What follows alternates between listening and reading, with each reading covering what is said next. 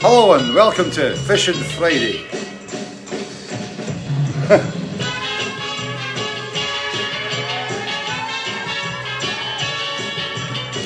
the 8 track.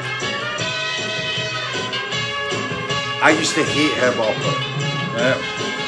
And um, because of my dad playing it incessantly on a Volvo estate car on a holiday, just Herb Alpert and James Last, and it was just like sit in the back.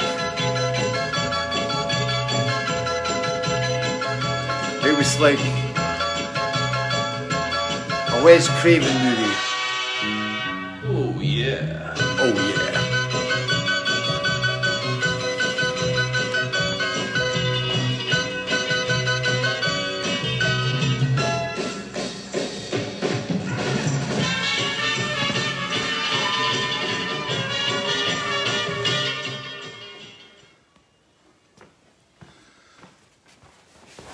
Might play a bit more of that later. But uh, yeah, eight tracks. Um, as I said, my dad used to have the garage, Dick Brothers, and um, he used to be able to get deals in eight tracks because we, we sold them in the garage, and there used to be these little carousels when as soon as you came in the door, and uh, he used to he let me pick the music to he let me pick the eight track cartridges to sell in the store. So I used to go into the, the, the dealership. It was basically it was a car dealership. We weren't buying a record companies or anything. We bought them off a car dealership, and they could order some bits and pieces from the catalogue from us, obviously from the record companies. And uh, so he let me choose um, music to put on, and uh, I used to pick the eight tracks for sale in the garage. And it was like Brain Salad Surgery by Emerson, Lake and Palmer, and uh, all this kind of stuff. And um, what other ones I had? Um, the Yes albums, Close to the Edge. But I used to buy, I used to get them myself because I used to get them at kind of reduced price because my dad had let me buy them at kind of his dealer price. So I had quite a, a good collection of eight tracks in, in, in, the, in my, my room back in uh, Glebe Street in Dalkeith. But it was, he, my dad used to complain, he used to go, these are no selling, son. They're no selling. They're just, there's, there's no demand for them. I used to put James Last stuff up and it used to just fly out the door. I would have been rubbish at a record, record shop, a record shop owner, terrible. But the eight tracks, and it was like, so I had a lot of stereo, stereo eight tracks. I had stereo eight tracks and I had cassettes when I was a kid, and then vinyl. My first ever uh, record deck I ever bought for, for playing records, vinyls, was it was an ITT thing, and it was brilliant. And I'll come on to that again in a wee bit because there's another question that kind of relates to it. But yeah, but the eight track was kind of the, the thing, and I used to let rattle it on. And uh, I was weaned off. I was weaned off eight tracks really when vinyl came in. I just stopped buying eight tracks, and it was they got left. But my dad kept on them, and he used to have a Hitachi set, and he got a Hitachi recording eight track, right? And there was only the one. We only had one eight track cassette tape, right, or one eight track tape for recording on. And, uh, and I used to record um, Alan Freeman on a Saturday because it was a stereo Hitachi and it had a receiver on it. So I used to go into the front room on a Saturday afternoon and listen to Alan Freeman. And I used to record a lot of stuff on this eight track so that I could, I could play it back later on. And I thought that was marvellous, right? But, uh, but the eight tracks, when my, when my dad died, he'd been on about me to, to basically repair his eight track. And that, it was waste of time because they were used in America. They were, they were used a lot by truckers. That was kind of where the eight track kind of really originated from. And it was truckers and long drives. They could put, a, they didn't have to change cassettes. They just put it on, and it's just one big, big loop that goes round and round and round. Basically, eight tracks, four stereo tracks that, that go across a head. So it went round and round. So the truckers travelling, you know, huge distances loved it. And it kind of came across here, and it followed on. I had, I used to have Elton John, and the Who, uh, Meaty Beaty Big and Bouncy. I had that on eight track. Elton John's greatest hits, and I think Caribou or something. And uh, but my dad carried on with eight tracks, and then it was like when the Hitachi broke. I tried to repair it. I couldn't find anybody to repair it anywhere in the UK. And then when my dad died, there was a great big box of eight tracks, and I just couldn't bring myself to throw them out, you know, because it was like, even though a lot of it was bish, it was like there was a lot of stuff that kind of brought back memories, and there was a couple of albums that I used to really, really like. And, um, and I got them back, and it was, I had no 8 track player, and I, I, tried to find one on eBay, which was really difficult. and it was a fan, and I can't remember his name, and he was out in America, and he was in, uh, I think he was in uh, Chicago. If you're listening, thank you very much. I still remember your gift. It was, it's been great. And every now and again, you know, those eight tracks do go on, and we go into kind of stupid party mode every now and again, but not for the last three, four months or so. the, eight track. Erdinger. I was disturbed before it came on. Uh, I wasn't very sure what exactly what my mood was going to be like because I was watching CNN and I had uh, uh, President Donald Trump wobbling on, and it was for about twenty minutes. And I was, I thought maybe I should just do an entire kind of Fish on Friday and, and kind of Trumpisms, and I thought, nah, I can't. It's, every time I, I kind of watch CNN and you see the broadcast, you get out of my head, get out of my head. Right. Let's not go down that route. Reserved for like personal nights. New shirt this week. Sorry about this for anybody that's disturbed by it. It's a Bernian shirt. I was uh, I decided to buy a couple of bits out the the merch store to support the club. Still waiting to find out. I keep on thinking about that that um, Robert Plant line on the Zeppelin song. It's like you know, was, does anyone remember laughter? Does anybody remember football? I'm missing it bad. And I bought my season tickets for Easter Road. Simone and I have got season tickets for this year. We've got them. They're done and dusted. Like I said, I just thought I'd support the club and buy a couple of shirts just to kind of throw something because it's uh, it's kind of pretty weird times at the moment, as we all know. And uh, you know, people. I just came. I was on the phone to my agent today, which didn't put me in a great mood either.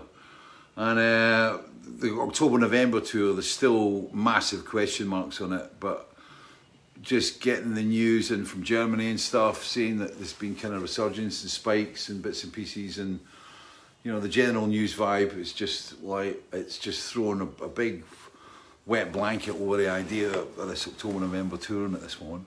I want to go out. I'm I'm I'm desperate to go out on the road, and I'm desperate to take the Weltschmerz album out on the road, and. Uh, but at the moment, I don't know. But I mean, the, the conversation today was basically on lines of we better uh, put some dates in place just to cover for next year, just in case, just in case.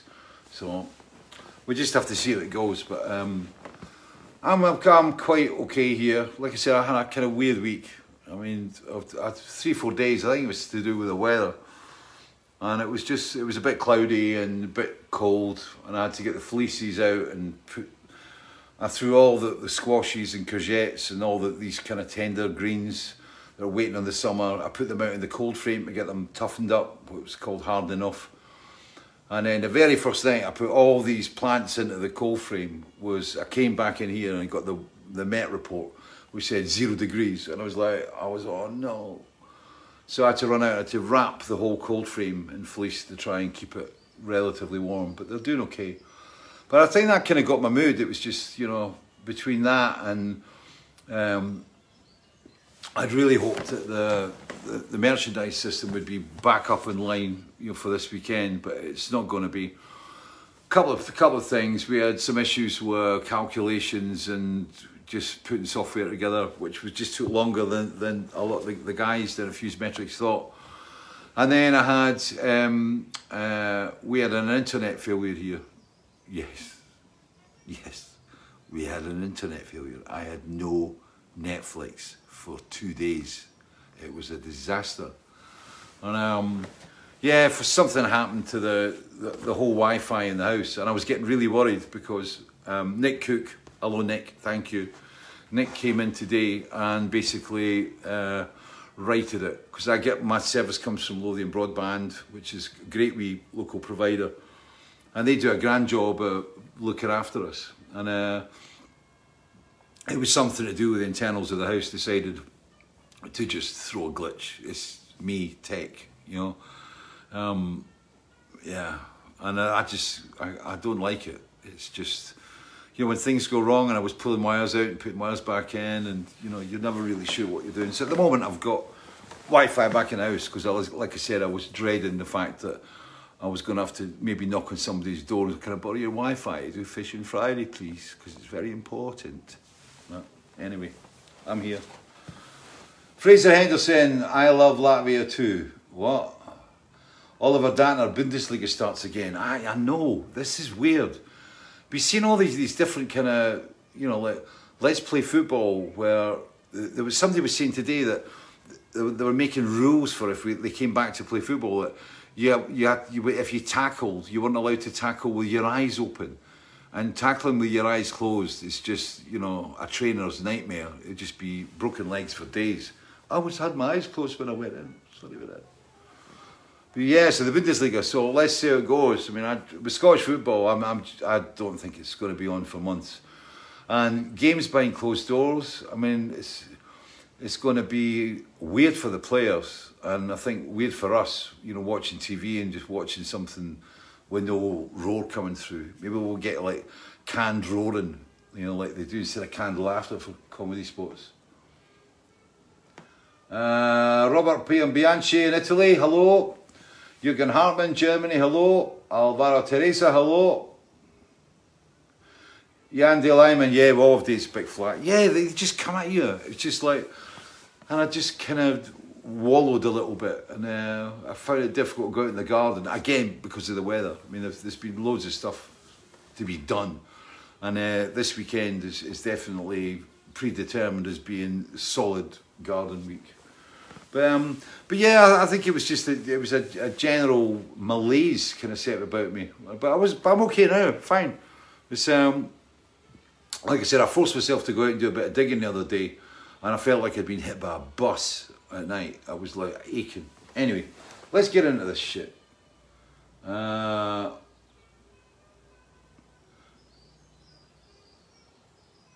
oh, here we go. I'll take one for here, it's easier. Uh, da, da, da, okay, I told you about the ITT record deck, right? Simon French, you said The Who are one of your favourite bands. Can you tell me which Who album is your favourite? Also, do you listen to Roger Daltrey's solo work? Um, my favourite Who album, without a shadow of a doubt, is Quadrophenia. And I didn't get into it for ages. I always, when I first listened to The Who, it was, it was the singles. It was the singles that were on the radio, and that was how I was introduced to The Who. And then, uh, an old friend of mine, Keith Plenderleith, who lives in Queensland in Australia, who's a guitarist, who from he was from Dalkeith, and I remember him playing me Tommy, which I didn't quite like. I think he was Big Brother was was in, really into Tommy, and I was kind of into it. I love Pinball Wizard that I knew and stuff, but I mean, the album that I really liked at the time was Meaty Beaty Big and Bouncy, which was basically a, a, a greatest hits, a lot of the early singles. And then there was the the Who's Next album, but the Quadrophenia album I kind of avoided. I, I, don't know. I, again, it was it was funny. I saw it on a. It was for sale on an eight track, believe it or not, in Crieff. We used to go up to Crieff Hydro uh, with the family, and it was like every October we went up to to Crieff Hydro, and occasionally we'd have a summer holiday there, whatever. And it was a great big hotel, and you know you, there was swimming pools, and it was it was a kind of religious place. There was no alcohol there at the time. There was no bar in, in the hotel or anything. And there was tennis courts and badminton courts and, and things like that. And when I was a teenager, I, I, I really objected to be taken out of my space in the house at home and away from my hi-fi and things. And, and like I said, I, I was in I was in eight tracks in my early teens. And I remember going into the little record store in Crieff Hydro, uh, down in Crieff in the in the, the in the, the town and they used to have the Quadrophenia eight track there. And when I came back there six months later, the Quadrophenia eight track was still there and it was reduced. And I'm going like, there's something wrong with that.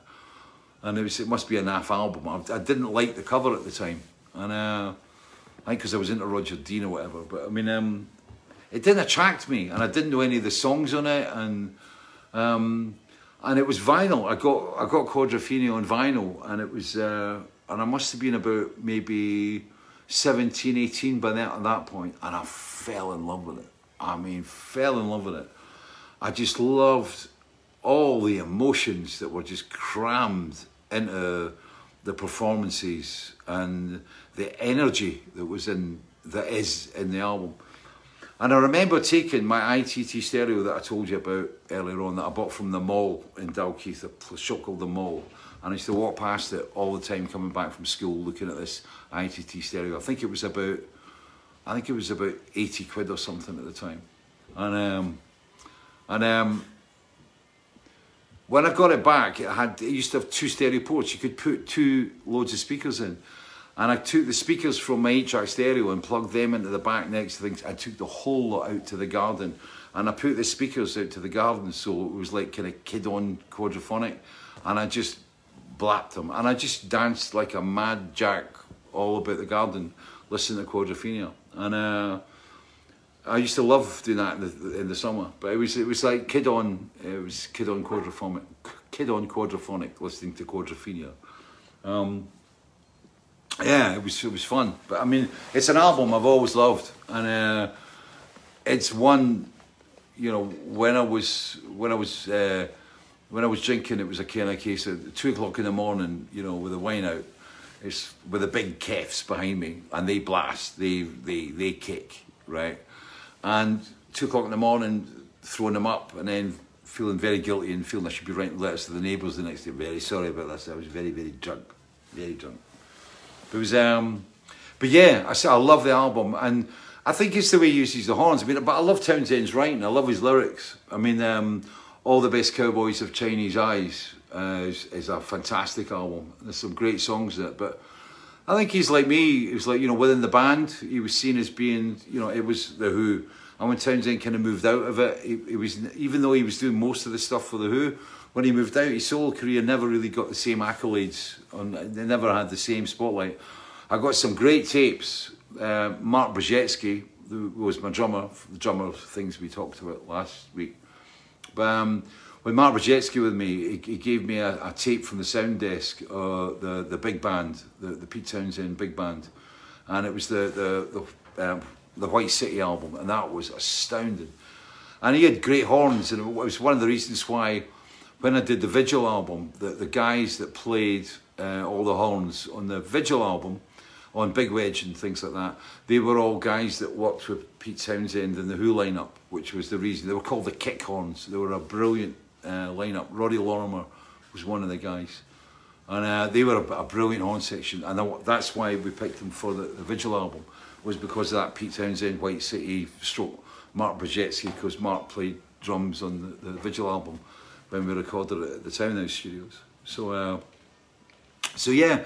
But I mean, I've always, I mean, I've always loved the, the Who stuff. I've not heard the, the, the new album. I've kind of, I've, I've, a lot of people say it's great. I've just not managed to get around to hearing it. I, like I've said before, I don't listen to that much stuff. But I mean, um, um, I clicked back and, and found a couple of the album Who albums that I missed, and there was I can't even remember the names, but they were like my thing was after Quadrophenia and the, the, Who's Next album, it was kind of that. I, I, saw them, I saw them at Hyde Park, and I really didn't like it. It was like too quiet. I was standing about 50 yards away from the right hand PA stack in Hyde Park, and I could still talk talk to the person next to me. And I kind of went, this is new, because I loved it loud. And I saw The Who at Parkhead Football Stadium, as I said before, with Sensational Alex Harvey Band. Stunning, out of this world. When the lasers fired out over, over Parkhead, I'd never seen lasers before, and I just thought I was seeing God. It was just beautiful, right? So, let's go back in. David Sagazeta jersey. I liked all your music, but I don't like your lyrics. That's fair enough. Glenn Weldy, Buffalo, New York.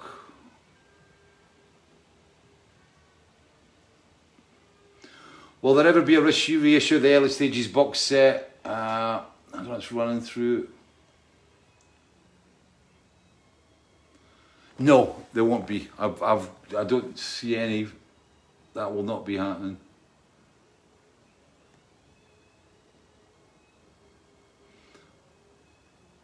Is there any que- Marino, Marina Buru, is there any song from Quadrophenia you particularly like to sing? Uh,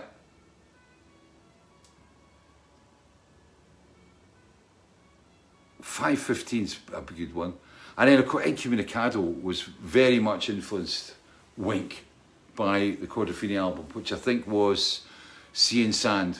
Um, Dr. Jimmy, I love. I love the Dr. Jimmy lyric. Uh,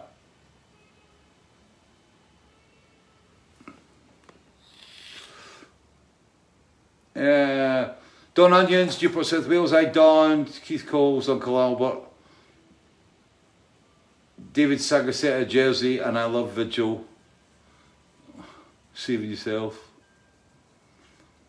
Marielle Mila Valander, hi from Sweden. That was another thing. When I was talking to Agent today, they were talking about the October November tour days.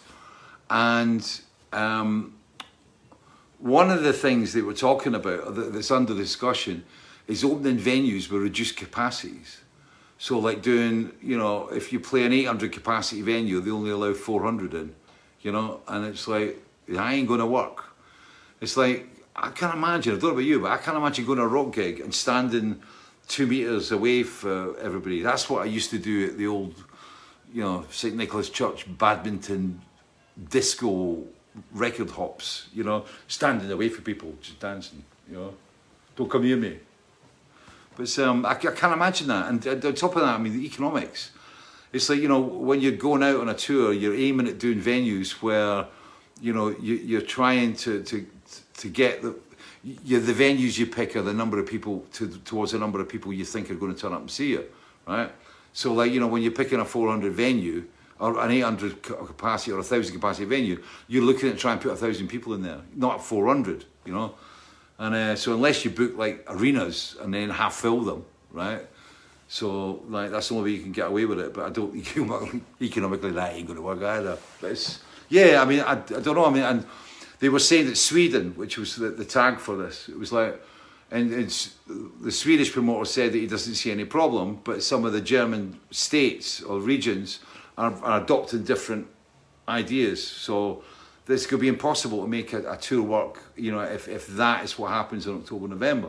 So again, you know, I've just got to wait and see what happens. Uh, Christina Sadri, Hessen, Germany, hello.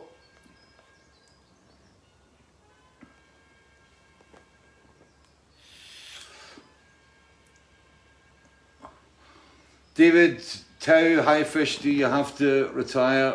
At some point, I've got to go home properly. I, I don't know what's going to happen now. It's, uh, you know, if the October, if, if, if the October, October, November tour doesn't happen, and that moves till like next year, then I'm going to be doing the Weltschmerz tour next year. And then I can't tour immediately after that I can't just go out and do another kind of tour. So that's going to mean another year off the road uh, or whatever, or nine months before I, I start a farewell tour. So I mean, you know, it's a major rethink. I, I, I don't know what's going to happen, but all I can say is that my retirement plans, as far as touring, will be changing. As far as the album, they're not changing. Weltschmerz will be out at the end of September, and there are no plans to, to, to do anything else. So maybe after that, that's when you know I write the book in the close year before the last tour, which may be an idea. I don't know. I don't want to think about that just now. Erdinger time again. Um, Andrew Harrison, KB, cheer up. I'm all right. I'm all right. I'm going to cheer up. Uh, Dave Hardy, iFish. What was the TV program you appeared in singing a Deep Purple song? I think it was Black Night. It was back in the 90s. Yes, it was, it was Black Night. And it was a young person's guide to becoming a rock star. And there's an interesting story behind that. Back in about 1990, I think it was, 1990, 91, um, I was approached by somebody uh, and his name was Brian Elsley. And Brian I knew from Dalkeith High School. He was a really nice guy, really clever wee guy. And he was a big friend of my, my, my sister's. In fact, I think they were actually romantically entwined at one point in time. But or they had eyes for each other. Anyway, Brian Elsley, I remembered from Dalkeith, and he got in contact with me, and he said that he was wanting to get some background, do some research on writing a, a series or writing a movie about the the music business.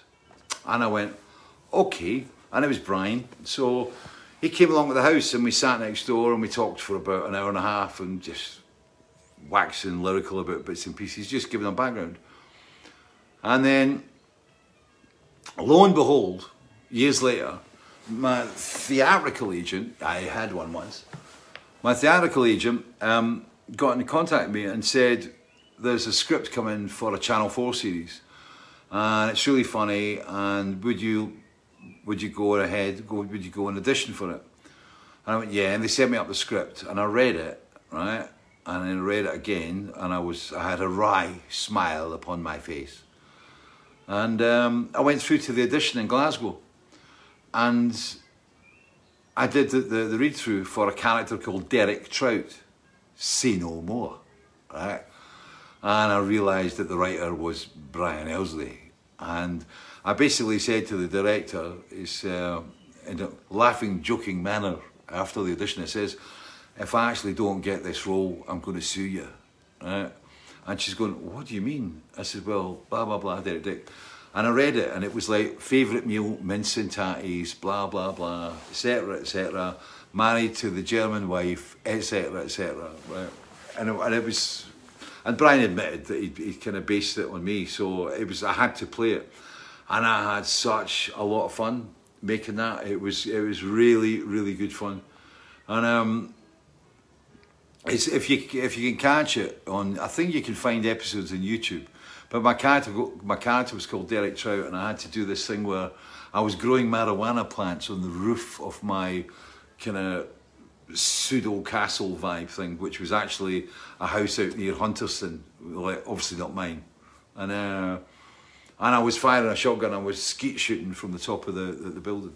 But it was the whole thing was just it was just so tongue in cheek. It was wonderful, and it was it was really funny to do. And I was in quite a couple of episodes, and uh, and I've got great memories, really fond memories, some some real dastardly ones as well. Of actually shooting that because I was like they got other people, they were all kind of actors and they never really kind of been round anybody like me before. So at night, we'd be sitting in my hotel room, right? I remember being across in Largs and sitting in the hotel room and, and drinking till like all hours of the morning to get up to go and set at like, you know, eight in the morning to get picked up by the car to go down to the set. And everybody's looking really rock and roll, right? And the guys, is this what you do all the time? I'm going, oh, yes, well, we do this all the time, every night. We're like, every night like this. I didn't have to sing. All I had to do was remember my lines. It's a difference when you're going to have to sing and staying up till four or five in the morning. Uh, rejudge it, redoing the, rebooting the page.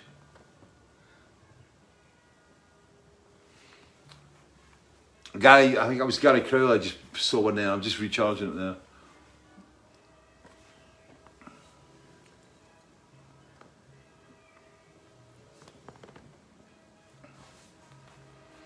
Come on, come on, come on.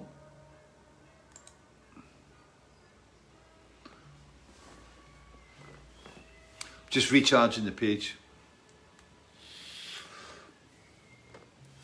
Have I decided on the pre-orders for Weltschmerz? That was... Oh, God. The pre-orders for Weltschmerz will be in July sometime. I don't know when. I want to make sure that everything is absolutely in line. I've got no problems with manufacturing and I know when it's going to be here with me. And it won't go out until I've got every one of those in, in, in place because we had a nightmare on the Feast of Consequences on the, the deluxe version because we were promised a delivery date that went back and went back and went back. And I was flaming, and we actually didn't get the deluxe Feast album until I was in Denmark on the tour. And I never actually saw the finished product until I was I was actually at the gig in Copenhagen. And I remember my daughter Tara opening up the boxes and we go, oh, it's here. That was a nightmare, and I really want to avoid that this time because it was there was a lot of people got rightfully quite angry about the delay because it had been so. This the pre-order for Weltschmerz will occur in September. Uh, sorry, will occur in July, sometime for the release at the end of September. It's uh, yeah, it's. I just want to make sure everything's sorted and we know. It's, uh, there's, there's so many questions about at the moment. I don't want to add more questions, you know. Gary Van Dean Smith, will we see you in a pub again now that you're teetotal? Yeah, I've, I've, I've been going down the, the Tyneside Tavern in Haddington. You know, I was going down there and I was drinking this thing called Wheat. And I was there with Steve Vantsis and uh, Steve had also stopped drinking. It was quite strange. I mean, actually, at the Aberdeen Lemon Tree gig, there was nobody in the band that was drinking at all, right? The only person that was drinking was Dominic, the, the, tour manager. Hi, Dominic. And um, yeah, he was the only one that was drinking. There was nobody else in the band drinking, so it was a, it was strange, but you know. But yeah, I've, I've got no hassle. I've got no problems going into pubs and going out. It, it, it's a really weird thing. It's like you know we're now, like I said, my wife and I are now coming up to five five months. Yeah, it's nearly five months and it, no hankering, hankering, nothing, you know. And I think, uh, yeah, it's really strange. But yeah, I've got no problems with going in a pub. But just like I said, I'm on this this Erdinger Alkoholfrei, and also, thanks very much. I've seen actually some, some messages from people, some photographs. Notice that it's been taken up a few people. I'm not sponsored by them. I've got nothing to do with them at all. I just happen to quite like this. Marcel Graf from Switzerland, hello. Ross William McDonald, hi Fish. Were you at Hampden when Hibs won the Scottish Cup? My dad saw them lift the cup, then passed away. Wow, where did, where did this go?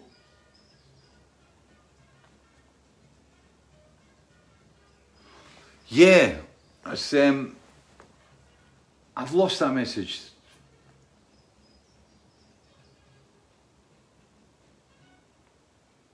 Ah, where's this going?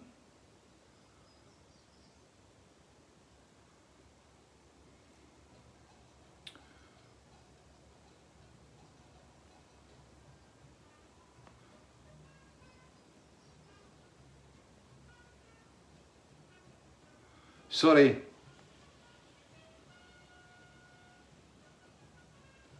Yeah, so it's hard. I'm just trying to. I'm catching. It's, it's spinning so fast. There's so many of you guys out there. It's crazy, crazy.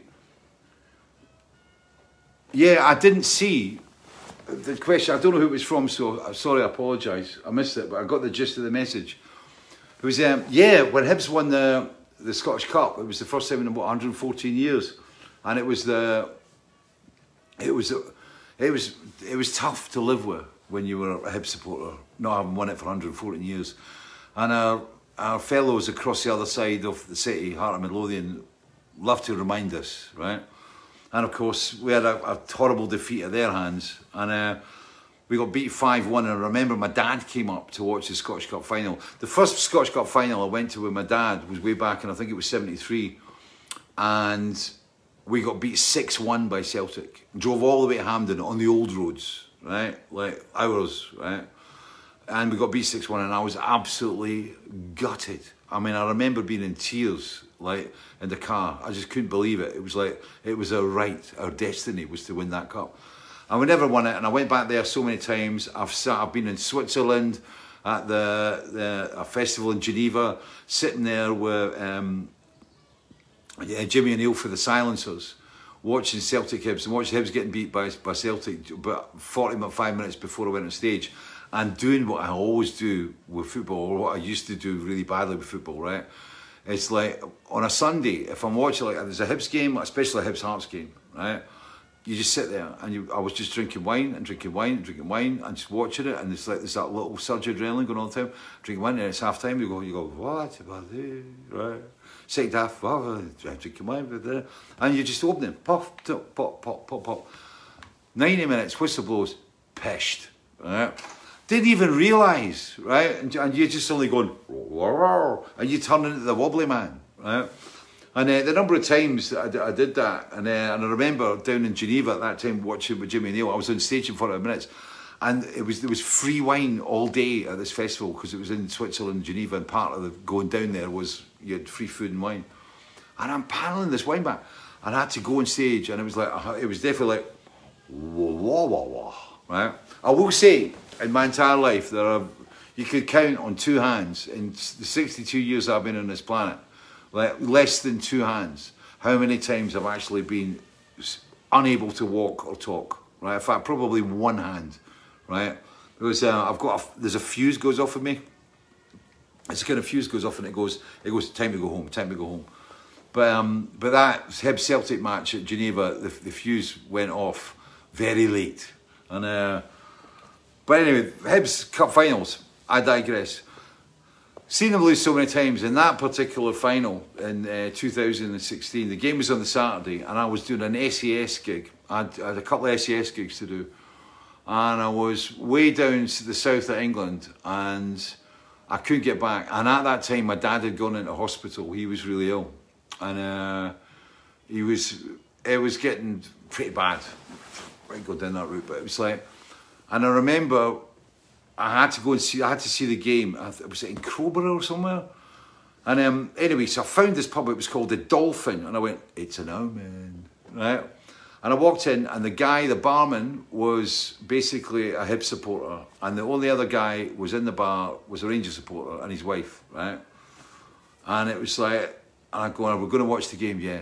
And it was before the game. I said, "It was like, just do it for my dad. He's in a bed in the in, in the eastern in Edinburgh, right? Just yeah, make it happen, right?" And the Western General, and it was uh, and long story short, we won the game. It was like kind of last minute kind of scoring. Da, da, da. I remember crying. I remember like da, da. and I couldn't phone my dad because he didn't have a mobile, and I didn't have his ward number because he'd only gone in on the Thursday. He'd been rushed into Western on the Thursday. So basically, the next day, I flew back from Southampton into Edinburgh Airport, got in the car, grew straight to the Western General, went up and saw him, and it was brilliant. And we talked for about an hour, and we had the Sunday Post and the cuttings, and we were talking about this, and we had a really brilliant time together. The next morning, he died, ten o'clock in the morning, like that. And uh, and it was, um, and I was just so glad. I was so glad that you know he, he, he saw the match because my daughter Tara actually brought in uh, the, iPad, I think it was, brought in her iPad, and she'd recorded the highlights. So he saw he saw the highlights of the game, and uh, and then it was like you know, like I said, I said goodbye at midnight, and then the next next morning that was it, and it was uh, and the thing was that I always got my dad's birthday wrong. This is a true story, right? It's, it's been said a couple of times, right? The true story. I even got this wrong at a fan club convention, and some of you already know this, right? And I was like, "What's your dad's birthday?" And I was like, I couldn't remember. I go blank, and it was like, and I always go, "Is it May the fourth? Is it May the seventh? Right? I could never remember, right? And even now I'm having a blank again, right? So my dad died two days after the match. And my mum didn't want a stone. He was cremated and stuff. And I wanted something, just you know, I wanted something for him. And at Easter Road, they've got these green granite stones, and they're in the west stand at Easter Road, and there's a whole wall of them, and they're all kind of in memory and stuff like that. And you can buy one. I thought this is what we'll do. So my mum came in with me and, and all the rest of it, and we bought a, a, a stone, and it, you know, and it had you know Robert Dick, and it was uh, he left us a final smile, right? And that was the inscription, and then there was the dates, right? And I'm going, I've got to get the date right. I've got to get the date right, right? And um, I, I wanted to put in, you know, died and, and born died, right? And uh, I got the, the I got the date of his birth right, and I got the date of his death wrong, right? After all that with a kerfuffle with dates, right? And when I saw it, and every time I go back, I had to, and I had to admit it to my mum that I got it wrong, right? And, and every time I go past the West Stand, well, I, I see that stone every time, and I know he's laughing his head off, right? Because I got the dates wrong, as always, right? So. Gary Dixon, talk about Queen. I'll talk about Queen one day. It's like. Kim Mason, my dad also used to play James Last in Herb Alpert. Still in the background.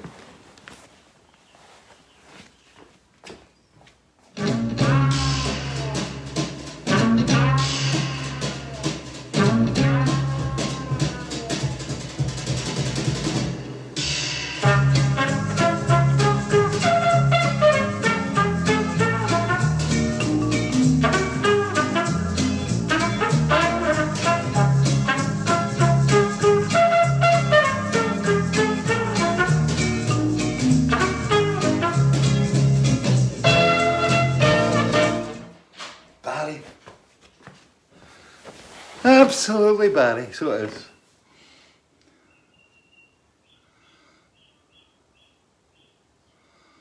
Uh,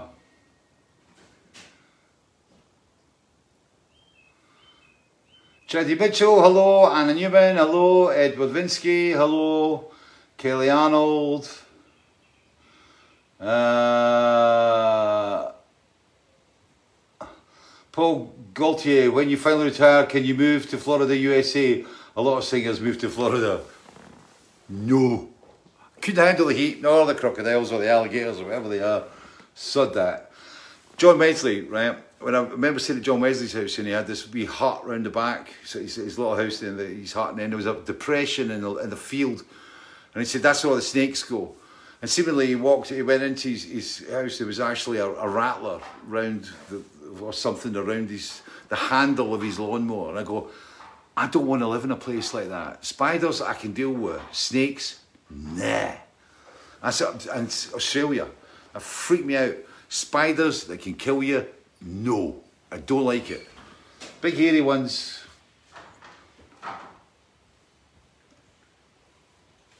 Uh, da, da, da. Gareth Ballin, hello. Greetings, Purple Velvet Records, hello.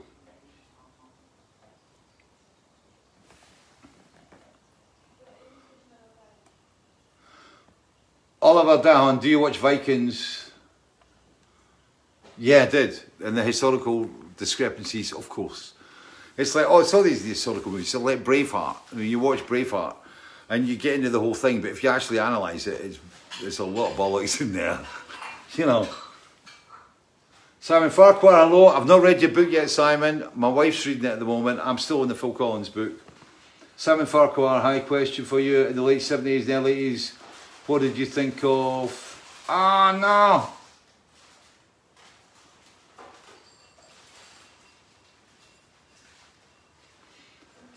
I missed it. This thing, this thing's spinning, man.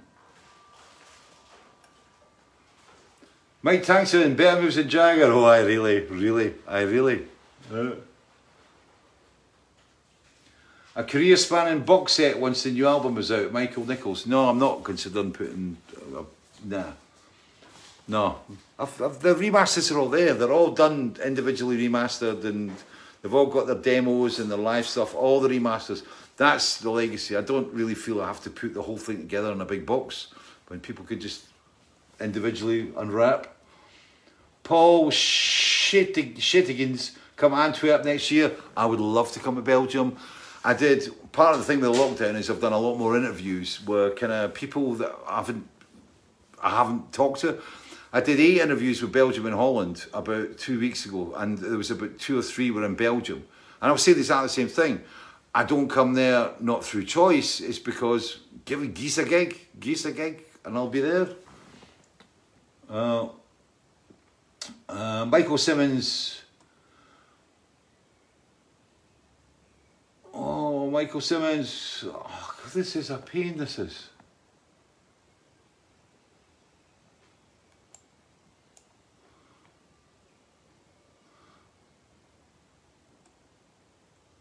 Oh, I'm trying to get a hold of this this timeline to get the questions. I'm gonna have to. I'm gonna have to. Nigel Wiffle Smith, Liverpool.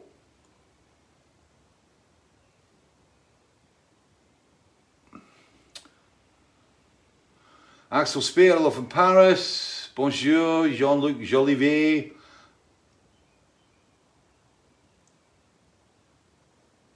Oh, Simon Farquhar, question for you. In the late 70s, early 80s, what did you think of other musical genres of the time? Disco, New Wave, and Disco, meh. New Wave, meh. That New Wave, it was like, there was some of the stuff I quite liked. I think one of the things with punk was, I think because they slagged off all the bands that I was into, I didn't like them. It was kind of, there was a lot of mouth about, you know, you said. and um, there was a lot of mouth about kind of like how crap progressive rock was, and I kind of objected to it. It was like somebody slagging off your sister, you know, it was kind of, I, I took objection to it. So, but, but a lot of the new wave, I mean, Joy, Divi Joy Division I liked. I didn't get the Clash at the time, but got them later. Same with the Sex Pistols. You know, I, I think I kind of went back and and and uh, reappraised a lot of that stuff. There was a lot of great energy and, and things in it. The New Romantics, Spandau's, I quite liked. Um, Durrani's, I, I never really got into.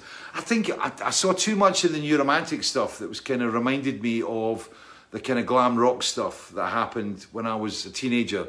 And I kind of, although I liked a lot of the music in it, I, I kind of, I, I never fitted the fashion. And I think as soon as music is associated with a fashion, I tend to go, uh, you know, I'd, I'd, it immediately puts me off the music. I don't know why. It's illogical, but it's kind of the fashion stuff. I, because I'm not into that side of things. I've never been into fashion because I'm a big guy and I can't buy stuff in normal stores, right? And um, apart from dungarees that my wife got me, which are not on today because they're in the wash, right? But uh, but I mean, the whole thing with with the New Romantics was it was like you know, they were all kind of pretty guys and and stuff, and you know, I just nah, nah. didn't get off in it, Simon. Robert Monroe, what's for supper? Uh, it's pesto and salad from the garden because the cloches that we put up to guard the salad leaves to keep them warm and keep the frost away, um, they've excelled at what they've done. And I've now got too much green leaves. So we're now eating green leaves a lot now. Green leaves, radishes we're eating a lot of. And we're eating a lot of red leaves. Well, a lot of leaves. We're eating a lot of leaves at the moment. More leaves than you can imagine to try and get rid of the bit of the stuff at the beds. And you know, it's it's like it's always the same. I've got tomatoes. If you all live down the road, I could have come down and probably given each one of you a tomato plant for the amount of things that come th through that greenhouse. Germination rates. My German germination rate, rates, which means where the seed goes into an actual seedling, they're probably above above ninety percent.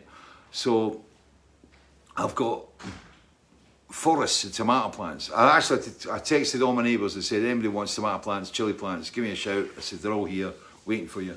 But I think I'm going to have, I think the count is 21 tom tomato plants in the greenhouse, of which there are across about five, six, seven different types of tomatoes. And then there's about six or seven on the outside for the bins, for the, the, the big containers.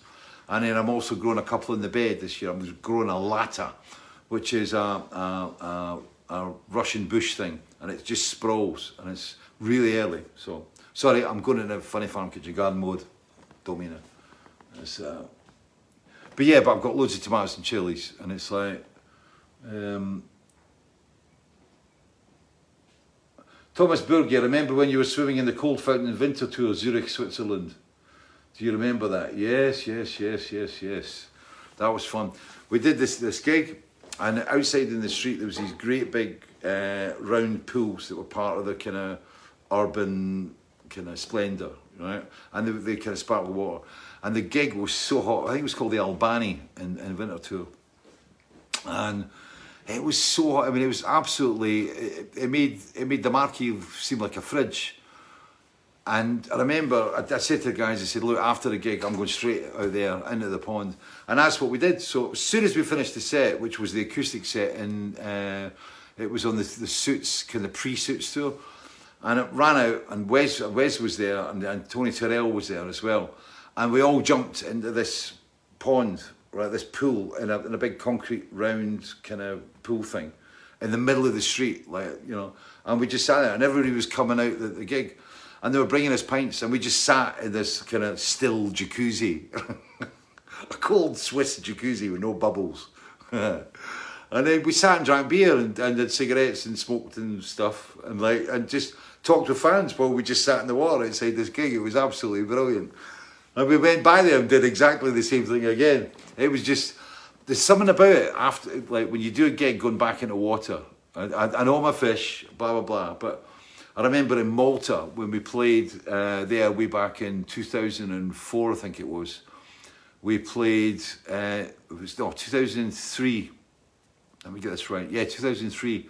And we did a gig, it was down at the old submarine base. And it was like after the gig, it was like I went down and there was a pier and just into the water. And it was just swimming in the water for like 10, 15 minutes. It was just so calming. And I remember on the, the Vigil tour, when we played Newport, and the dressing room was actually in the, the male changing rooms in the the, this, the the sports hall at Newport, and they had a jacuzzi, and it was the same thing. Came straight off the straight off the stage into the jacuzzi. It's the most relaxing thing. I wish I could do that every night, but not every venue has got a jacuzzi. Right? And steam baths. That's another thing I love before the gig. But, but I do like water after a gig. But that that Winterthur one was just brilliant. Uh,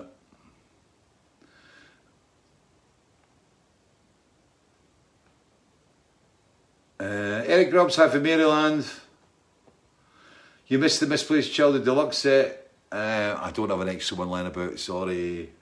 Uh, you know what? It's one of the things, it's like, every now and again, we'll come, we'll be doing a set list, and Steve Vantsis might be here, and we'll sit and talk about it. We need to get that, or we need to get, we need to listen to that album, right? And then I've got, and I can't find it, right? Because I keep on giving them away, right? And it's like, it was, it was the same when, when, when Kayleigh came out. I mean, even way back then when I lived in Aylesbury, down in, um, down in Albert Street. it was like people come to the house and go, yeah, there's a single, there's an album, have it, yeah, have that, have that. And I never, I never end up with none. And I remember it was a lot of the Marillion stuff, like some of the basic, I've still got some of the specials, like Japanese prints and stuff like that, right? Which you know nothing about, right? Um, I've still, but a lot of the basic albums and things, I've, I've, I had very few left, if at, at all. And this, I've given again with the solo stuff. I mean, I think with the, I was looking for a copy of Yin and I couldn't find it. And even Sushi, I had to buy Sushi off eBay because I couldn't find a copy of Sushi anywhere in the house, right? So I had to buy it off eBay. Hi, name please, Fish. It's a great album. Ah. Tris Thompson, hi Fish, how did a collaboration with Rick Astley on Tilted Cross happen? Uh, was he in Tilted Cross?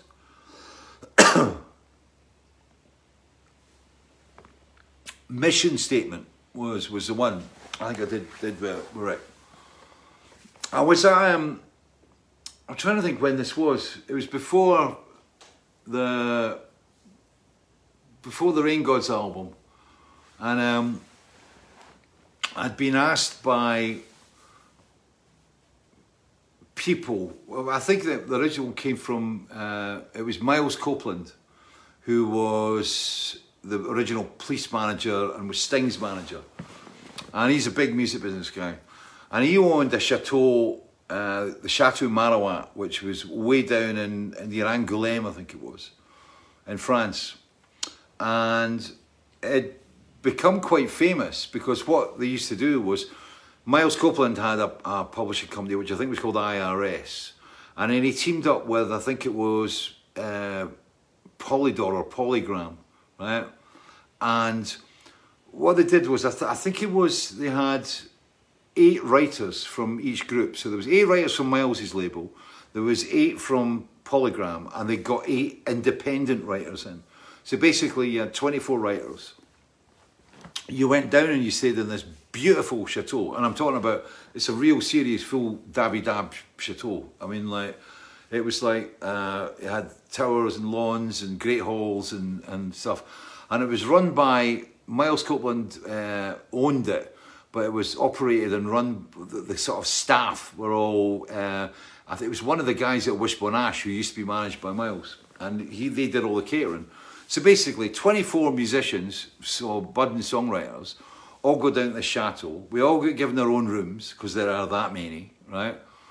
And every day you were assigned into a writing team, a three a three person writing team, and there was one person from Miles's Miles's label, one from Polydor's, and one independent. And it was great. I mean, for Miles and for for Polygram or whatever, Polydor Polygram it was that they always owned 30% of the song through one of the writers, right? So it was in their interest. And, and there was really classic writers there. I can't remember all the names off the top of my head, but I mean, they were, there were big players in like country and western field. And Sam Brown was down there. Uh, Rick Astley was, uh, was another one that was down there. And there was uh, a couple of, a couple of lassies for uh, the Runaways. Um, I can't remember the names. Um, anyway, we got put down there for about, I think it was uh, just over a week. And every day you, you they read out at breakfast, today you will be working with so and so and so and so. Then you went in a room and your, your duty for that day was to write a song. You had to write a song a day. And I'd never been under that kind of pressure before and actually being in a kind of, you know, write it in a day. And um, I didn't think I could do it. And, uh, and on top of that, I was working with, you know, every morning it was like, hi, this is Mia Sharp was was was one of the, the people I worked for, and Liz Antwi was, uh, oh, she was down there, and um, it was one of them things where you were going into a room with somebody and you didn't know whether they were a guitarist or a keyboard player or, or whatever, and of course I didn't play an instrument which meant that, you know, I was just, I was going in there as a pure lyricist. So anything that I was getting involved with, I was pushing that, that lyric. And the splits were already agreed, so there was no argument about kind of, well, I wrote this or I wrote that. It was like, it was a straight one third split on everything, right? And, um, which was another different thing, because normally a song is 50% lyrics and 50% music. That's the kind of the standard engagement role. So you're going into a situation where you know, everybody's a mutual share, so there's going to be no argument. Nobody's pushing themselves. There's no egos, and you just had to create a song that day. And then at the end of, and then you had to record it as well. So to write it and then record it. There was only I think three studio little demo studio setups in the, the, the chateau, and you had to book the demo. So sometimes you were working all the way through, you know, to, to get that song done for that day, and you'd be working all the way up to dinner because at dinner that night, basically your songs were played to everybody. You heard everybody else's song in the room, and uh, so it was. It was quite daunting, and um, and I loved it. It was really, really different for me. And one of the days, I ended up with uh, Rick Astley, and um, the genres of the songs were just. It was up to well, whatever happened, whatever came into your head. So there were really different types of songs. The first one I wrote, I think was that was with Mia, uh, and that was Mr. Buttons. And Mr. Buttons is on the remaster, on the, the, the extra songs on the remaster of Rain Gods with Zippos. Then there was Chasing Miss Pretty, which was another song that, that bleeped onto the, the, the remaster. That was written by well, a young Australian guy who became a major, major writer, and I can't remember, I, I can't remember his name. He's an Australian who became a major writer in America. And of course, I had Tilted Cross from that. And I had Incomplete, two brilliant songs that I pulled out. And Mr. Buttons, I thought was a great song, very Genesis, kind of modern Genesis kind of vibe. And uh, which was not through my doing, by the way, that was through the people I was writing with. Andy Gardner, uh, who was one of the writers, I think he was on, uh, he was on Mr. Buttons as well, and we became really good friends and he was a writer that was based in Paris. It was great. It was a great. It was a really eclectic mix, mix of people in a chateau, all shut away in the same way as we used to do. You know, when we were, I was writing with Marillion and stuff, everybody was locked away, and Mar- Marillion actually recorded. They did some uh, some recording down at the Chateau Marouatte, I think for, I think it was the Brave album, and when they were still EMI, and EMI paid a yeah. Costs a lot of money to go down there. I think they recorded on a boat. They did a recording in a cave on a boat.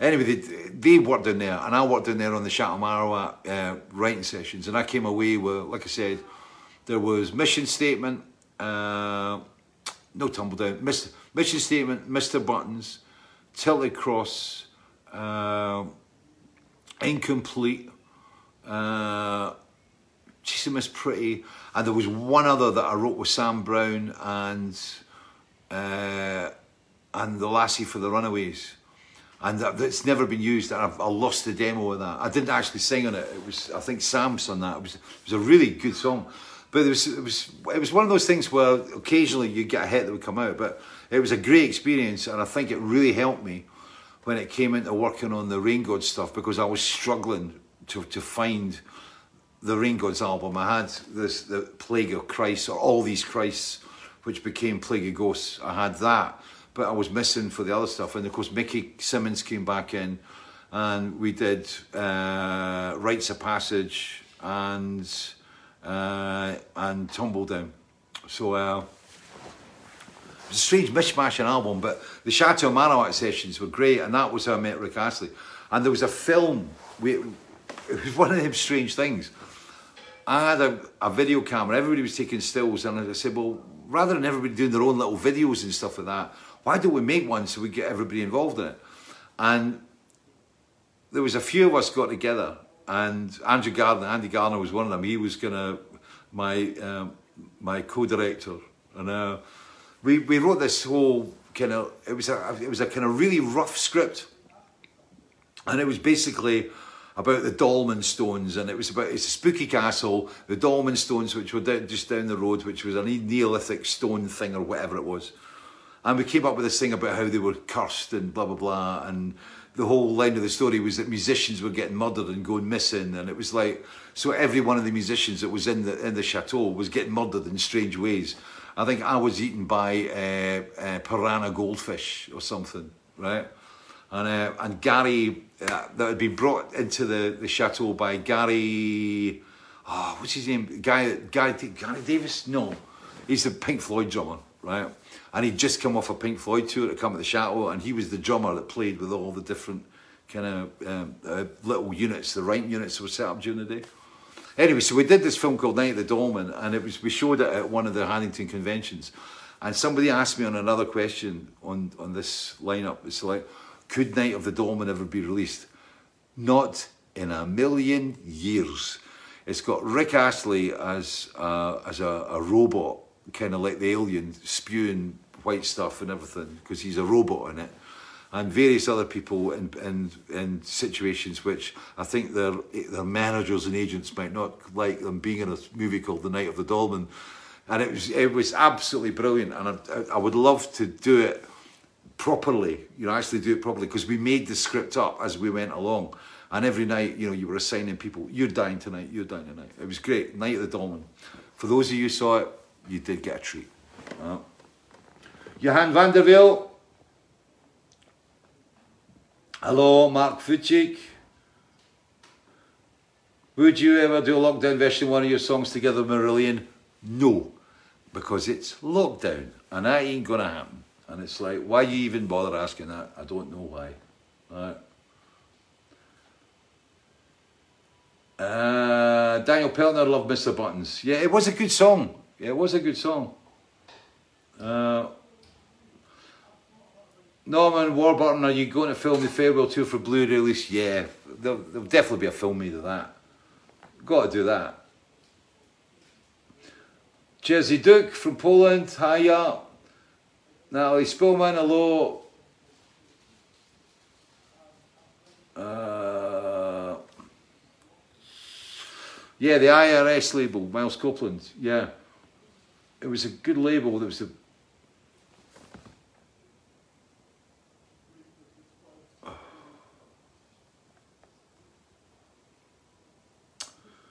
John Ward, sad to see you vaping, big man. Well, it's either that or 20 a day.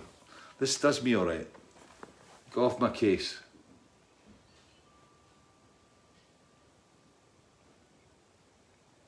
Kevin Van Dort, hello. Wendy Van Eertweg, hello. Raymond Van Dijk, hello. Oh, I've got to say, I've got to say, um, Helen Andy Wilkinson, um, happy 10th anniversary. I, I, I promised I'd, I'd, I'd, say that to you. And thanks for doing all the, the fish mods, but and Andy and all the boys, thank you very much. You know, happy 10th anniversary, hell. Hope you're doing very well. And uh, a message for Dave Barris. Daffodils. Daffodils. It's a code thing. Right. I can say the codes, it's like, it's like the BBC during kind of like 3945 when they used to send messages to the French resistance, you know, like the zippers will be open when the orange blossom falls from the moon. The dictionary is more than capable of being written in Spanish. That was a message for the fish heads out there. You know what to do. It's true though. People used to say like with the albums, you like you're putting secret messages, right? And th this is a true story, right? When we got a, a, a tour, so I think it was it might have been the 1983 tour, right? And uh, it was up and down and up and down, and it was all over the place in the UK, just following dates. It wasn't like, you know, well, we'll go up the east coast and swing around the north and come back down again and then fill in the centre. It wasn't, it was like that. It was up, down, up, down, up, down, right? Aberdeen, Lancaster, Lancaster, Glasgow, da da da, Sheffield, you know, but, right? And it was so higgledy-piggledy, right? People were actually asking, right? They said, like, why, why is the tour mapped out like this? And somebody came up, this is true, somebody wrote and says, because it's in the shape of a jester. If you join all the dots and all the gigs and the venues, it makes up the shape of a jester. You insane person. Aye, can you book us a tour, please? Uh, can you just make it? Aye, do it a jester shape. Make sure you get the fiddle up there. Aye, so, I mean, that's right. There's a fiddle. Aye, Dartmouth. Yeah, that's right. You know, Newcastle. Yeah, yeah. That's that's the inner leg. Aye, shape of a jester. Insane. Fish, would you like Steven Wilson to re- remixing any albums? Liam Molyneux. Yeah, I'd, I'd love, you know, I would have loved Steven to do Rain Gods with Zippos, right? I'd love Callum to do Rain Gods with Zippos first and foremost. One of the problems is Rain Gods and Fellini days, right? One of the things with studios, right? It's like, it's the same as buying product you know, you've got vinyl, you've got cassettes, you've got eight tracks, there go eight tracks, like da da da, vinyl disappears for a while, then you've got CDs, and everybody does CD, and then it's downloaded, blah blah blah. The same happened in studios. And you had, you know, reel to reel tape when this studio opened, I had a DDA when the, the Funny Farm recording studios opened in 91. I had a DDA desk which was a 56 track, and I had a 32 channel uh, Sony Mitsubishi digital one inch machine through there, and I had a Studer two inch 24 track analog. And they both worked and they were synced into this desk so that you had the best of both worlds. So you could record with digital and analog simultaneously. We ended up recording stuff on the analog and then bouncing it all across to the, the digital for ease of mixing in the later days. But we moved off tape uh, in, in uh, kind of late 90s and we started working with another format and I can't even remember what the hell it was called. And we recorded we put all the, the, the multi-tracks of Rain Gods and subsequently Fellini Days on these uh, on these formats. And they got damaged. And when we tried when I went there when I was putting the remasters together for Rain Gods and Fellini, we could not find the multi-tracks off the, the albums. We couldn't open them. We sent them away to a special place down south and, you know, can you please, please, please, you know, you know, and they just went, nah, impossible. And I was gutted, absolutely gutted because I really wanted to remix uh, the Rain Gods album and the Fellini albums. And I remember talking with Elliot, who'd Elliot Ness, Elliot Singerman, who'd uh, worked on it, and I was talking to him about, you know, where are they? Where can we find it? And um, we didn't have any safeties, right? It was ridiculous. So those two albums, it was a real, it was really sad that uh, that I kind of lost that lot. It's 10 past 7.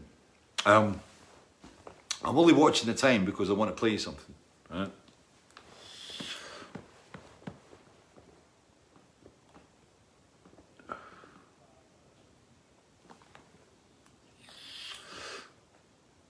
Uh, Tuso de Martini in Espanol. No, sorry. Oh, Big Tam, happy birthday. Um,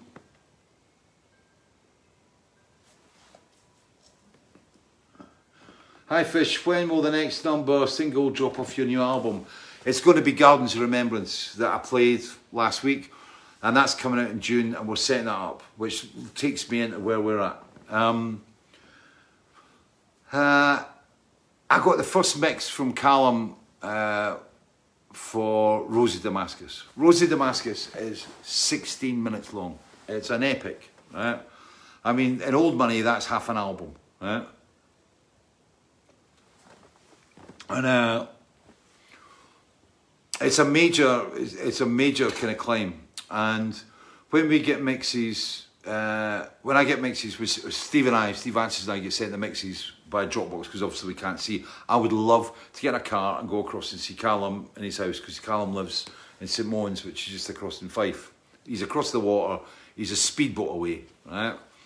And um, he sends the mix, but we usually get to about when it gets to mix five, we're in the area. When, when we hit mix five, we, we're in, we're in the big body, and I've got mix five of um, Rose of Damascus the other day, and it sounds stunning.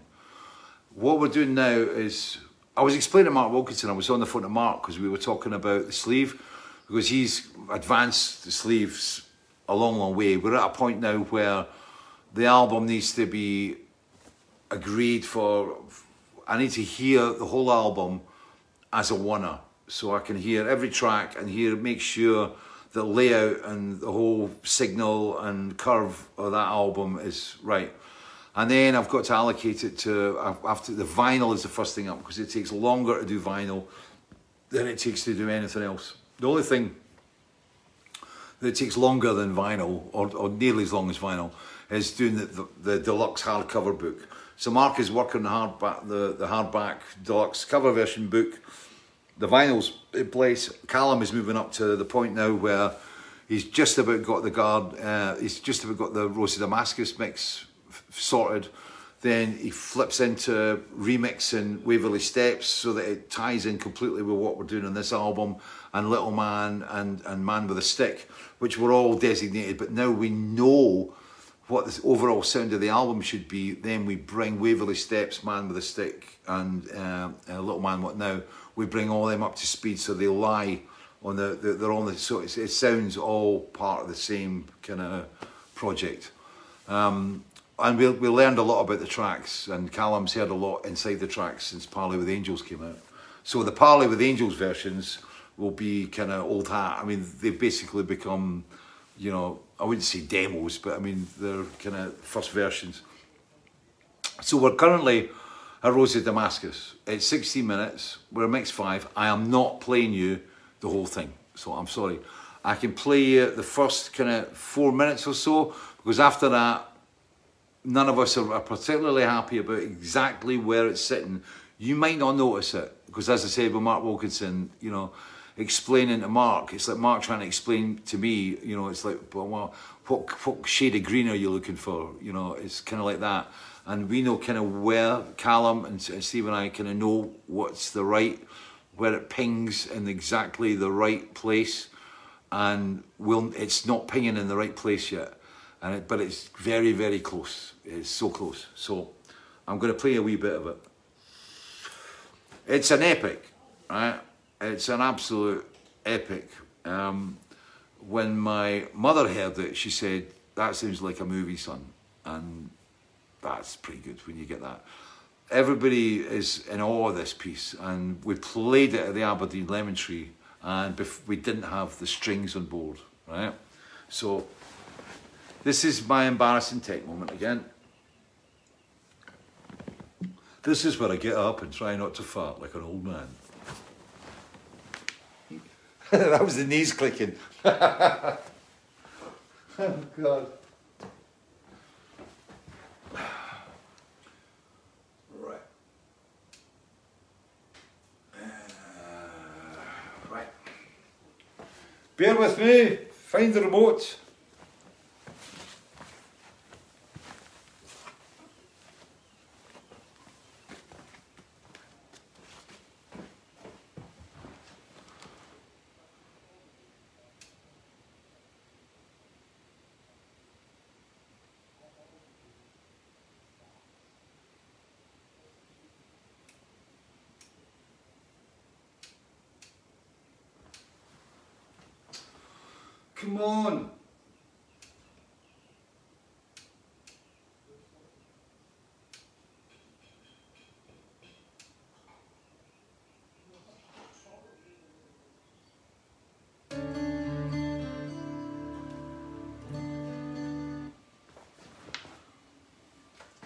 Okay, what's Damascus? A wee bit.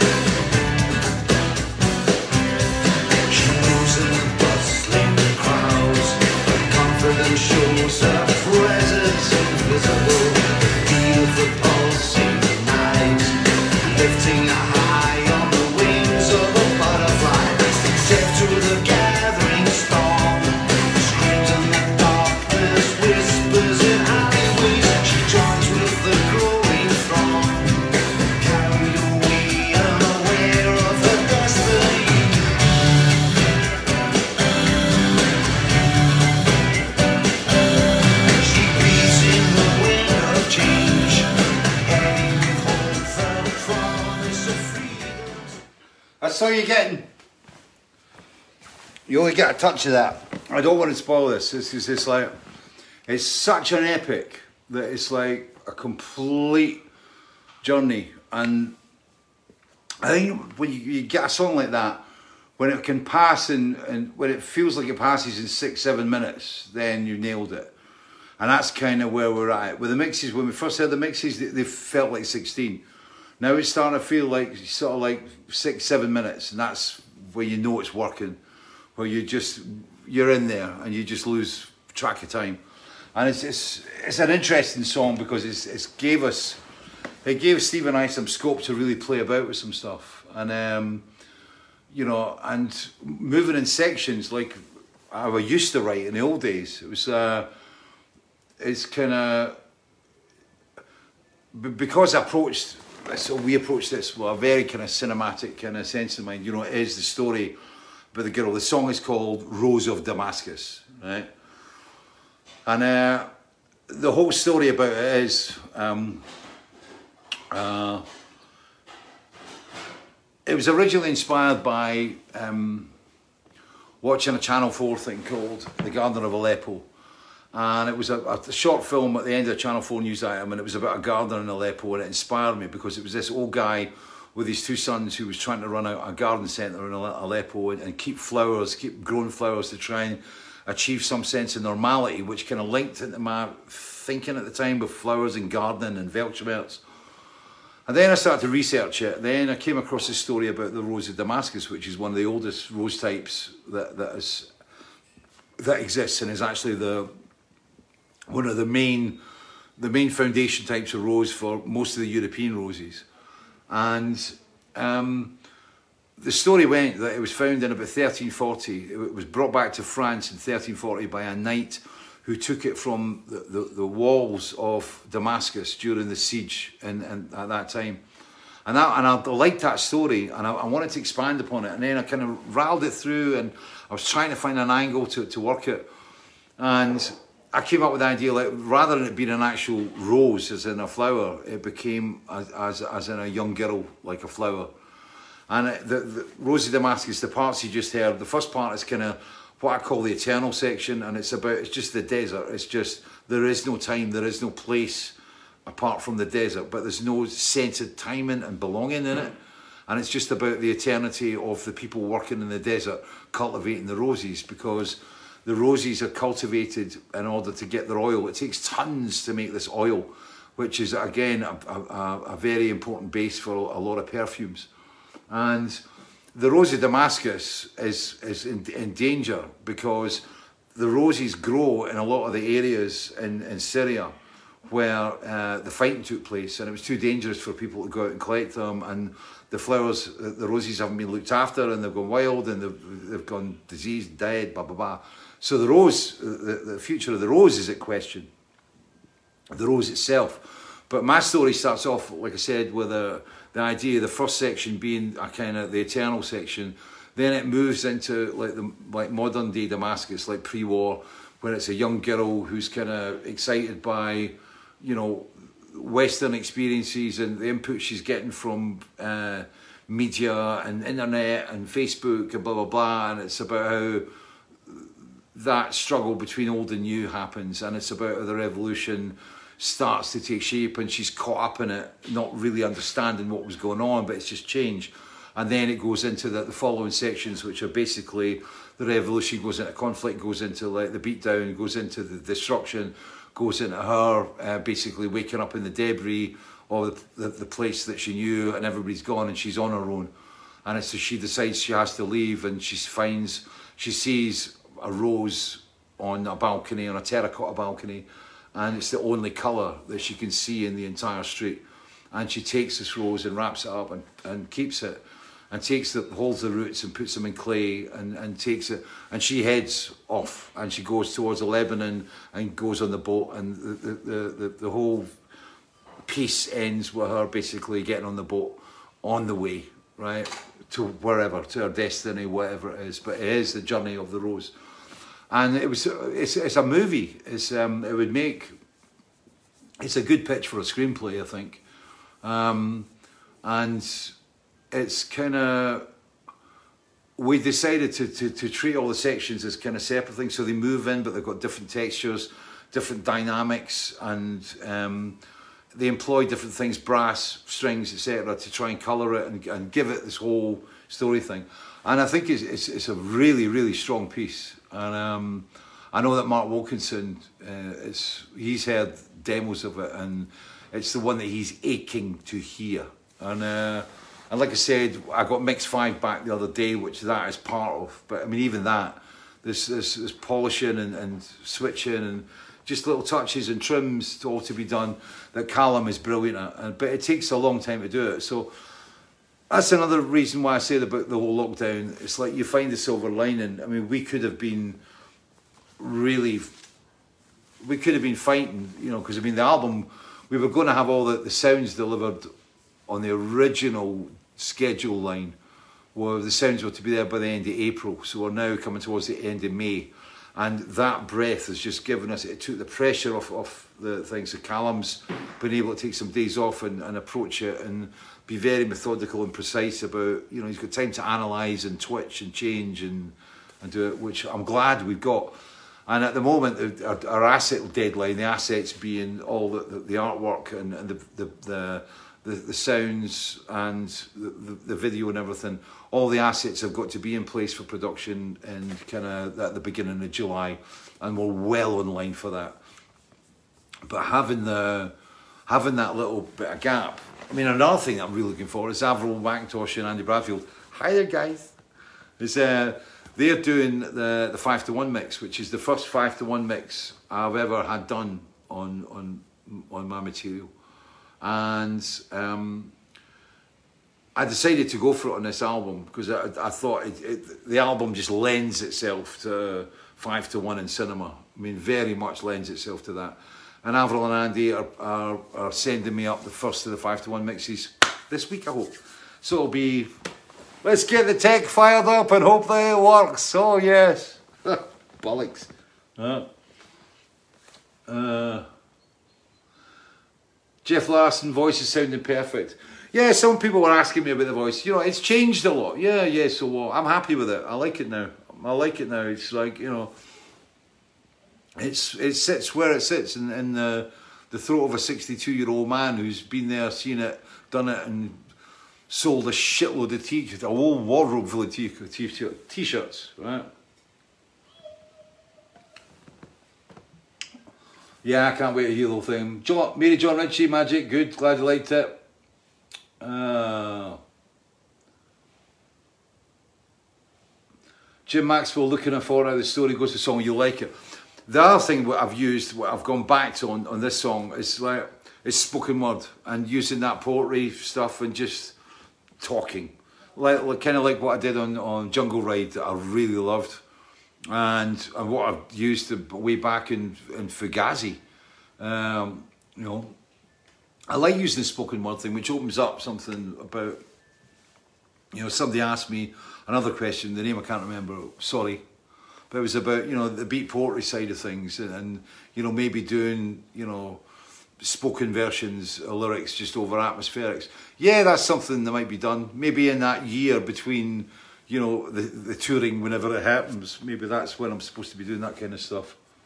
Uh, uh, Steve Pritchard, hi, Eileen Bromberger. There you go. Neil Montgomery, Christopher Crossan, love the shirt. I like it, it's quite cool. Old fashioned shirt. Right. Like you said, the bought support the club. It was like, you know, they're all reeling and it's kind of. Uh, Ian Trott, Neil Montgomery, um, Ronald Kacheris Fortin, Waller Allison, have a nice weekend, y'all. David Bain, hello from Calgary, which I guess is a Scottish name. Calgary. I remember being in Calgary. That was a really weird thing. We went there in the winter and it was like every inside, everything was like super heated. And then you walked outside. I remember we were doing, doing a, a photo shoot in this guy's studio and I wanted to go and get a pack of cigarettes. And I said, Where's the shop? And he said, Oh, it's about a block away. I said, I'll go out, I'll get He says, No, you don't want to do that. Right? He said, You better mask up. I said, I'm just all going up the, I'm, I'm Scottish, I'm only going up the road, right? It's only a block away. It's only like 100 yards away. And he says, no. He says, you have to be very careful. I walked outside and it was like,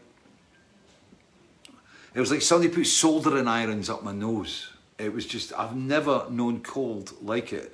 I think it was minus 35 with the wind chill and I was like, oh. and that night when we played the gig, it was really funny. You saw these huge creatures coming into the gig, moving towards the gig. Like, uh, it was like some sort of weird horror movie thing. Like creatures coming, uh, rows and lines of them coming into this hall in Calgary.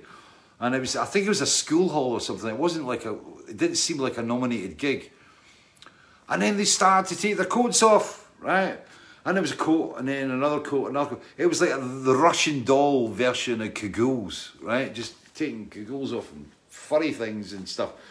And there was literally there was a, there, there was no um, there was no kind of cloakroom. What they had, they, they built a wall, right? There was a wall right along the back of the venue that was about maybe a meter and a half high, right?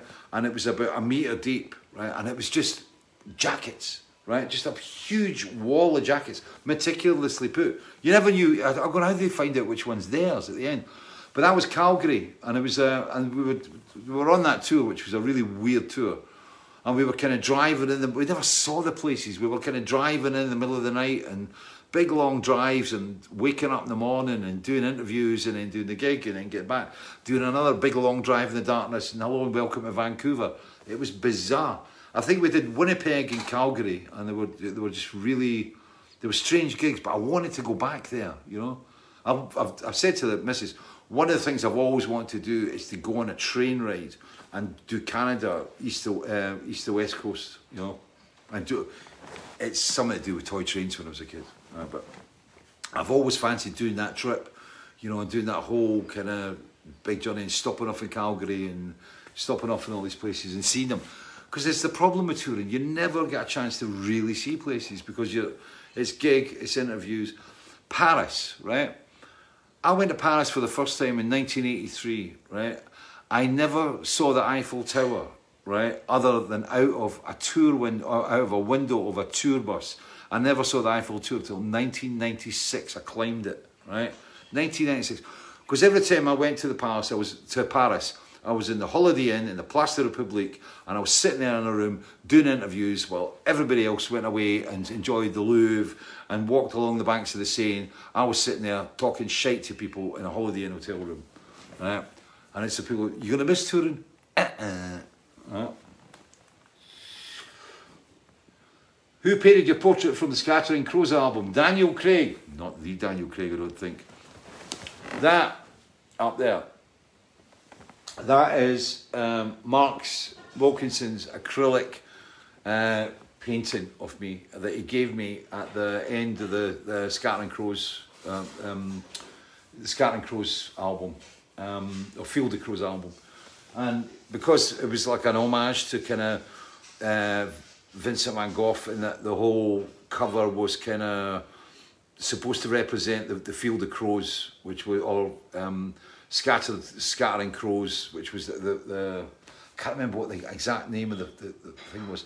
I saw the original painting in the Van Gogh Museum in Amsterdam, and I was blown away by it. And it was a represent. It was all about depression and and had a lot of heavy. Google it, right?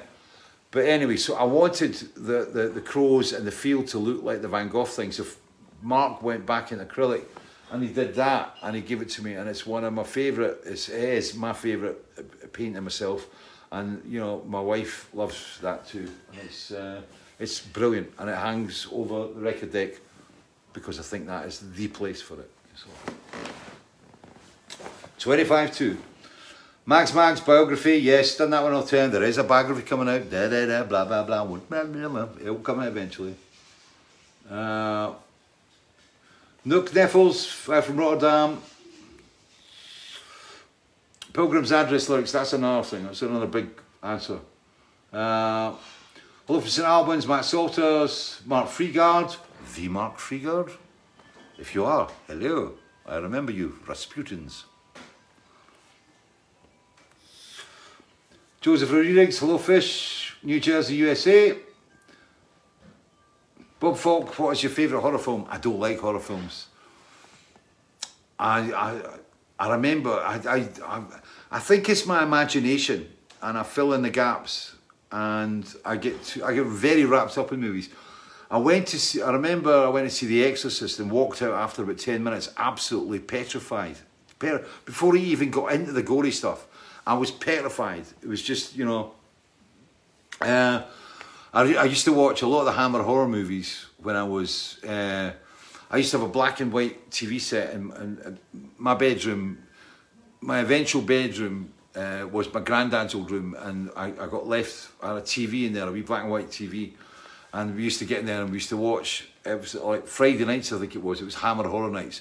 I used to get, you know, Dracula's wife and all that stuff, and Bride of Frankenstein, and you know, Wolfman's cousin, and all that kind of stuff. Crap. But I mean, when I was a kid, it used to scare the shit out of me. And the thing, like the thing, I was terrified watching the thing. I've, I've got, I've got too much imagination because I, I, like I fill in all the gaps, you know, and I get really caught up in, in film, you know. But uh, it's um, but I, I'm not a fan of horror movies. I can Alien. I saw Alien when it first came out in Edinburgh at the Odeon. When it came out, I think it played during the Edinburgh Festival when it was first released, and that, that scared me. But I loved that. I, I did like that one. Uh, didn't scare me that much. Apart from when it came out the stomach, that really put the fear in me. Didn't like that because I'm prone to indigestion. So like you know things come out your stomach. Nah. But horror movies, nah, I'm not a big fan.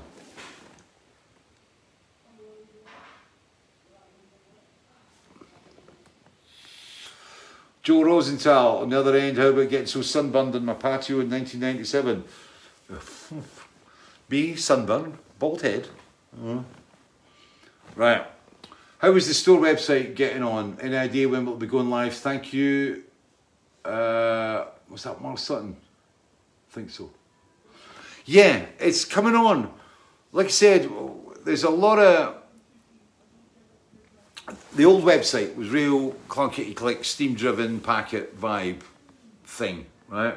This new one is a lot more complicated, and as such, it's throwing up a couple of glitches here and there that we're ironing out. Simona's loving it at the moment. She was really daunted by the whole thing about a week ago, but she's starting to see the light and she's starting to see how it's going to help us deal with stuff, which is fantastic.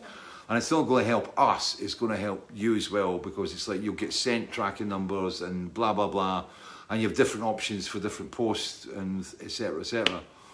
Posts not too bad at the moment. A couple of annoying things happening, but I mean, you know, once this is one of the problems. Once it leaves this building, no, no matter whether it's tracked or shipped or whatever, as soon as it leaves this building, it's in the hands of somebody else, and that can be that can create issues for us. But again, the more we know about when it goes and how it goes, and the fact that the Royal Mail know when it's gone because they've uh, they're assigning it.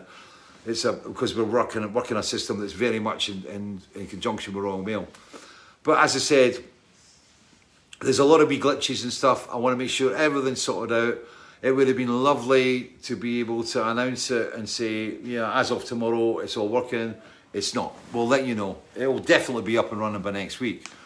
But I'll I'll I'll do an announcement on Facebook when the when the store opens and, and when it happens, and I'll be interested to see kind of what you think about it as well. You know. But um, so yeah, so the mail order store is going to be taking precedence in the next couple of days, and that, and listen to the Rose of Damascus, the next mix season here and the further polish that's going on, and things will be happening and gelling and doing wonders and stuff. Right. Simon Davis, Wheatfield with Crows. I think it is Wheatfield with Crows, yeah. But it was all to do. Uh, uh, that, that whole painting had a lot to do with. It was supposed to be the, the the field that Van Gogh saw, that Vincent Van Gogh saw, there during his, his a, a very depressed period, which is the crows were supposed to represent, you know, his black dog. You know, it was like the crows were signified depression within a painting, even though it was a, a beautiful. And yellow was supposed to be a colour that made him feel really happy. So I think it was a, a song about conflict, and it was very soon after that that uh, um, uh, there was this uh, suicide attempt and things. And I think I wrapped kind of that in the Field of Crows as well. It's, it's, it's like an onion. It's like an onion. There's loads of layers to this stuff, but it doesn't make up the shape of a jester. That's all you need to know.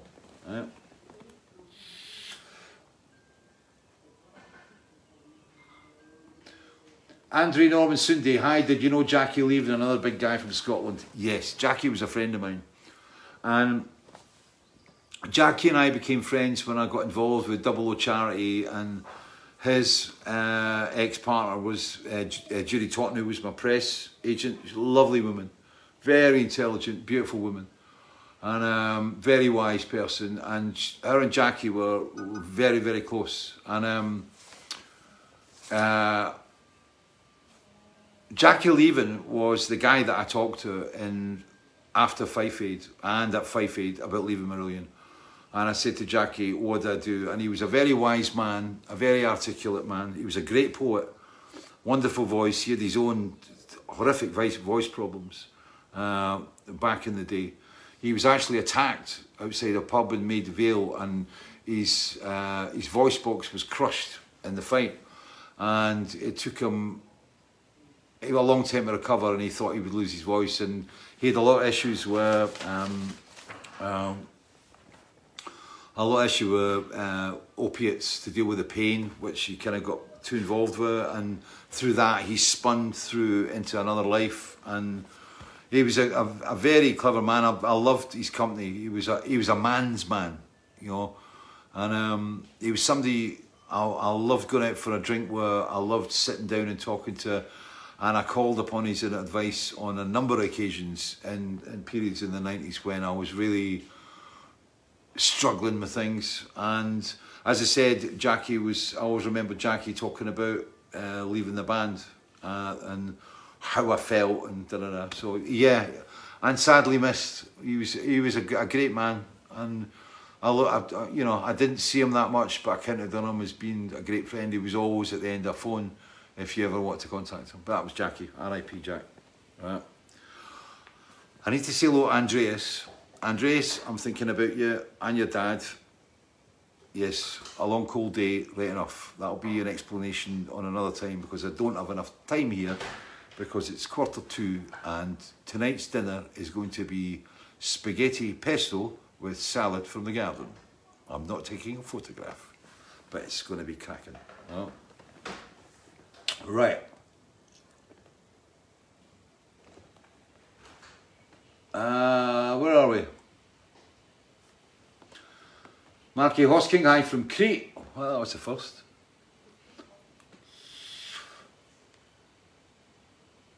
Jean Vincent de Fresnay, could you explain the meaning behind 13th Star? I'll do that next week. It's a long one. Tony Summers, just told you it's pesto. What you have in New Jersey, mate? Uh, John Watson, is your Polska film available to buy? Polska was a movie that was filmed on the Fish Heads tour in Poland back in 2010. And it was premiered at the Edinburgh Festival, the Edinburgh Film Festival, and got really good reviews. And it's a great wee movie.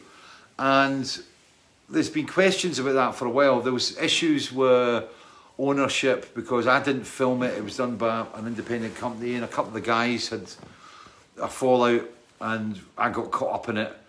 And uh, but eventually, what I'd like to do is put the Polska film together with the Fishheads Club footage, together with basically like at least a kind of triple CD of all the recordings of the various versions or stuff that we played on the Fishheads Club tour because that was a fantastic tour, and it, we never really put a decent version out from a real something that represented that tour.